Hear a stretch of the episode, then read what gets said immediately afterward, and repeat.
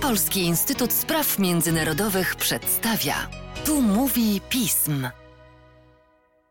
Tu mówi pism. Przy mikrofonie Mateusz Józwiak, a wraz ze mną Agnieszka Legucka, analityczka oraz ekspertka Polskiego Instytutu Spraw Międzynarodowych do spraw Rosji. Cześć Agnieszko, dzień dobry Państwu. Cześć Mateuszu, dzień dobry Państwu. Szanowni Państwo, tematem dzisiejszego podcastu są barwy biało-niebiesko-białe, a dokładniej barwy, które znaczą coś więcej jako przejaw buntu, budowania pewnej tożsamości. No ale przecież tam, gdzie symbole i barwy, tam się właśnie przeróżne środowiska inteligenckie, społeczne, militarne potrafią zawiązać i budować dalszą przyszłość. Widzimy to na przykładzie pułku kalinowskiego, widzimy to na przykładzie opozycji białoruskiej. Również mamy tutaj do czynienia z takimi symbolami w wypadku rosyjskiej diaspory, no ale też ludzi wewnątrz państwa. W związku z tym, Agnieszko, chciałbym Cię zapytać o to, skąd właściwie wzięła się barwa biało-niebiesko-biała i dlaczego ten ruch jest tak istotny, jeżeli chodzi o budowanie tożsamości rosyjskiej opozycji.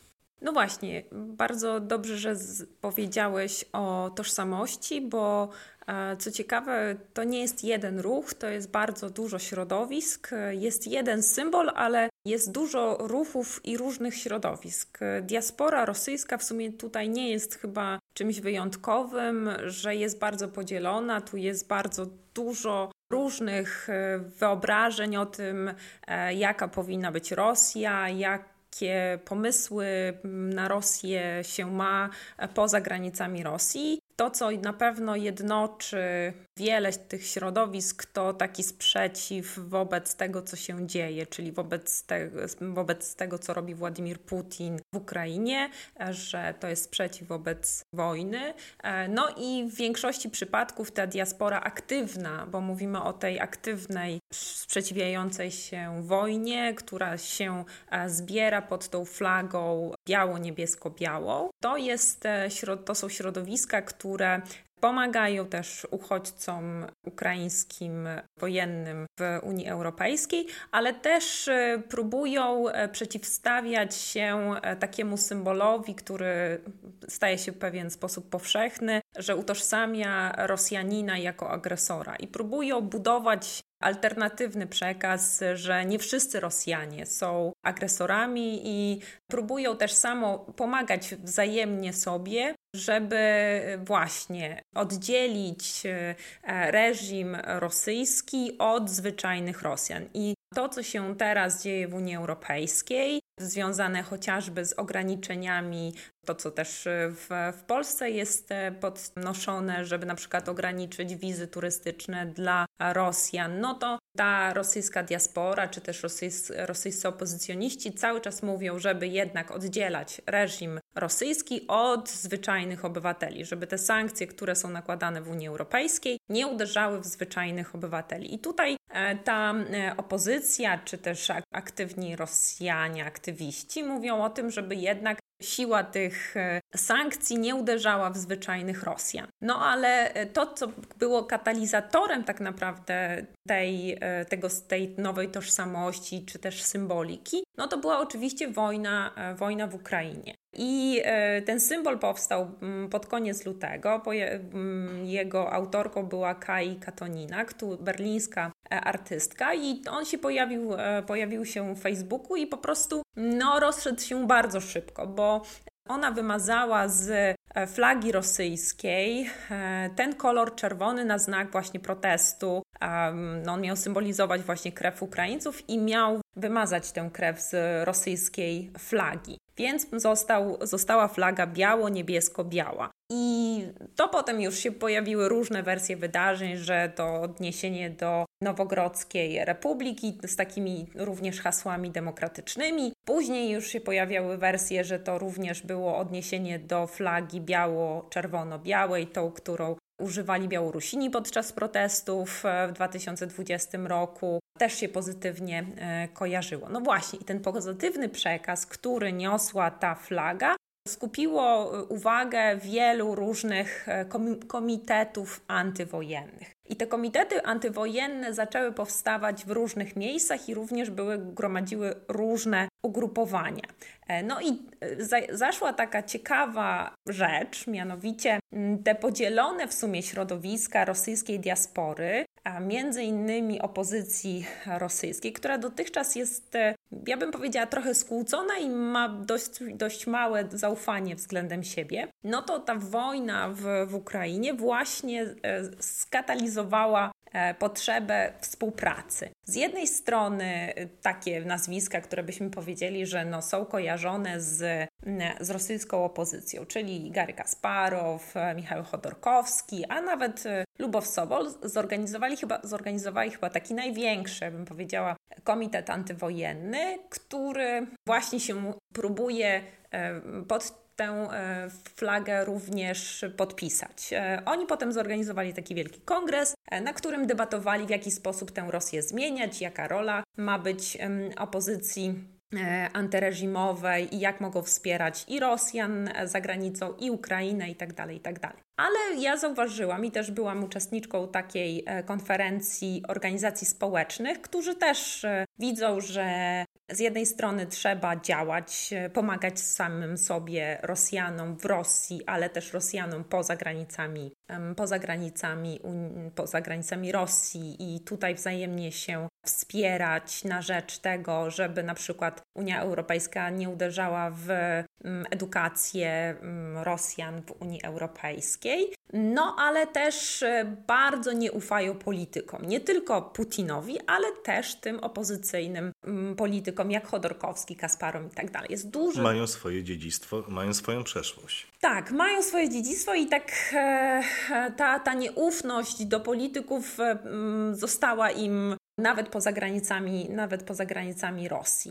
No i jest to e, dość charakterystyczne, że chcą podejmować decyzje, bym powiedziała, oddolnie, tak demokratycznie, w sposób e, projektowy. Natomiast e, trudno wyłonić wśród nich takiego, takiego lidera. No i to wszystko się tak trochę, mam wrażenie, przeradza w takie ciągłe debatowanie. Co robić, jak robić, ten e, główny efekt mm, ma przyjść dopiero, kiedy ta Rosja zacznie się zmieniać. E, ale na, na, fali takiego e, ciągłego debatowania i tego, tego symbolu pojawił się niejaki Ilja Ponamariow, który wykorzystał z kolei hmm, sytuację związaną z śmiercią Darii Dugin. Pamiętamy 20 sierpnia doszło do zamachu na jej e, życie. Nie będziemy tu wchodzić, czy to był, e, kto był, kto stał za jej śmiercią, bo to była kwestia, o którą żeśmy rozmawiali w innym podcaście. Zgadza się. Od, zachęcamy do, zachęcamy oczywiście do odsłuchu naszej rozmowy, ale on wystąpił na tle właśnie biało-niebiesko-białej flagi, czym zszokował całą, może nie całą diasporę, ale między innymi ten komitet antywojenny i oni wtedy mm, wydali takie oświadczenie, że nie zapraszają go na swój kongres, bo odżegnują się od e, działań związanych z właśnie takimi metodami działania, bo Ilja Ponamariow e, wygłosił taki statement, że on co prawda e, nie dokonał oczywiście tego zamachu, ale on przekazuje informację, że za tym zamachem stała właśnie Narodowa Armia Republikańska, która rzekomo działa na terytorium Federacji Rosyjskiej i że te działania elita rosyjska powinna brać pod uwagę. To znaczy, dał do zrozumienia, że ta Narodowa Armia Republikańska idzie po kolejne głowy na Kremlu. No a właśnie ten komitet antywojenny, który właśnie miał debatować w Wilnie na przełomie sierpnia-września, no to y, uznał, że to są zbyt radykalne działania w stosunku do tego, jak oni to widzą przyszłość Rosji, jak powinno się tę Rosję urządzać. Natomiast Ilja Ponamariow z racji tego, tej sytuacji, no wypłynął na tej e, sprawie, to znaczy zaczęto o nim mówić, zaczęto a, dyskutować, kim on jest e, i on wtedy uruchomił też taki kanał na YouTubie e, e, Utro Fevralia, czyli poranek lutego, e, na którym głosi swój antyrządowy program.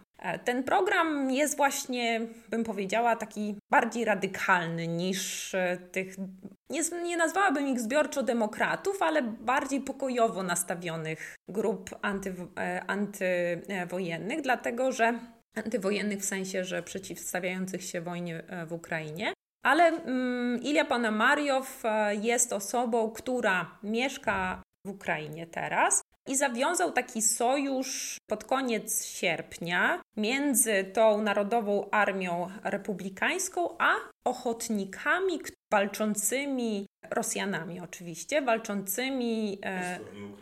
Po stronie Ukrainy, tak? Czyli Rosjanie, którzy uznali, że nie chcą e, brać udziału czynnego w wojnie w Ukrainie, tylko chcą po prostu walczyć z Rosją zbrojnie, będąc Rosjanami. A oni zresztą też y, muszą, znaczy tak, tak twierdzą, mają zawsze przypięty przy pasie granat, no bo jak trafią do rosyjskiej niewoli, no to raczej z nimi nie będą się Rosjanie delikatnie rozprawiać, tylko raczej mniej delikatnie, więc wolą popełnić od razu samobójstwo. Niemniej jednak pod koniec sierpnia oni właśnie podpisali takie porozumienie między tą Narodową Armią Republikańską, a właśnie tym tak zwanym Legionem Wolności.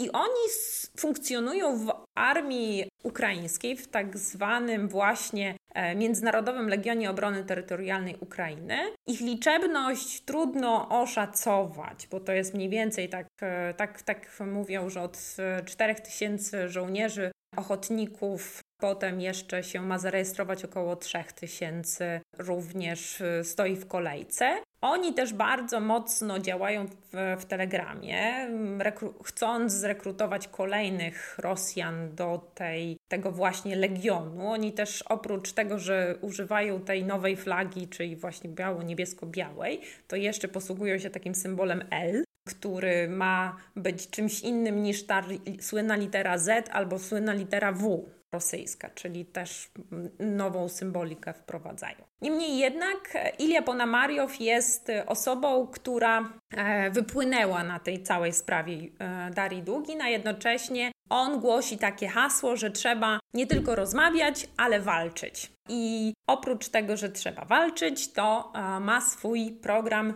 rozpadu Federacji Rosyjskiej rozpadu, rozczłonkowania, e, przeniesienia w ogóle stolicy Rosji gdzieś tam na Syberię. On uważa, że e, trzeba po prostu mm, tworzyć e, koalicję antyputinowską też na Zachodzie. No i powiem szczerze, że przybywa mu zwolenników. Właśnie jest bardziej aktywny nie tylko na YouTubie, ale zaczyna też jeździć po Europie. Przybywa niedługo do Warszawy. E, tutaj chce zorganizować takie wybory delegatów e, rosyjskich, e, mianowicie takie os osób, które w Rosji sprzeciwiały się aneksji Krymu. Jakkolwiek nie wiem, jak mu się to uda, dlatego że raczej w większości tutaj w Rosji jest takie prawo, że ci, którzy głoszą separatyzm, raczej kończą w więzieniu. Ale jest osobą ciekawą. No cóż, Agnieszko, wygląda na to, że o tym, jak dalej będzie konsolidować się diaspora rosyjska wokół biało-niebiesko-białej flagi, będziemy jeszcze rozmawiać. Również o tym, jak będą kształtować się liderzy tych środowisk, oby jak najszybciej i oby jak, jak z najlepszym skutkiem. A tymczasem dziękuję Ci bardzo za dzisiejszy podcast. Bardzo dziękuję, pozdrawiam. Państwa zaś zachęcam do śledzenia naszej strony internetowej, czytania najnowszych biletonów i komentarzy, śledzenia mediów społecznościowych, także naszego kanału na YouTube. A z mojej strony to wszystko. Dziękuję Państwu za uwagę i do usłyszenia.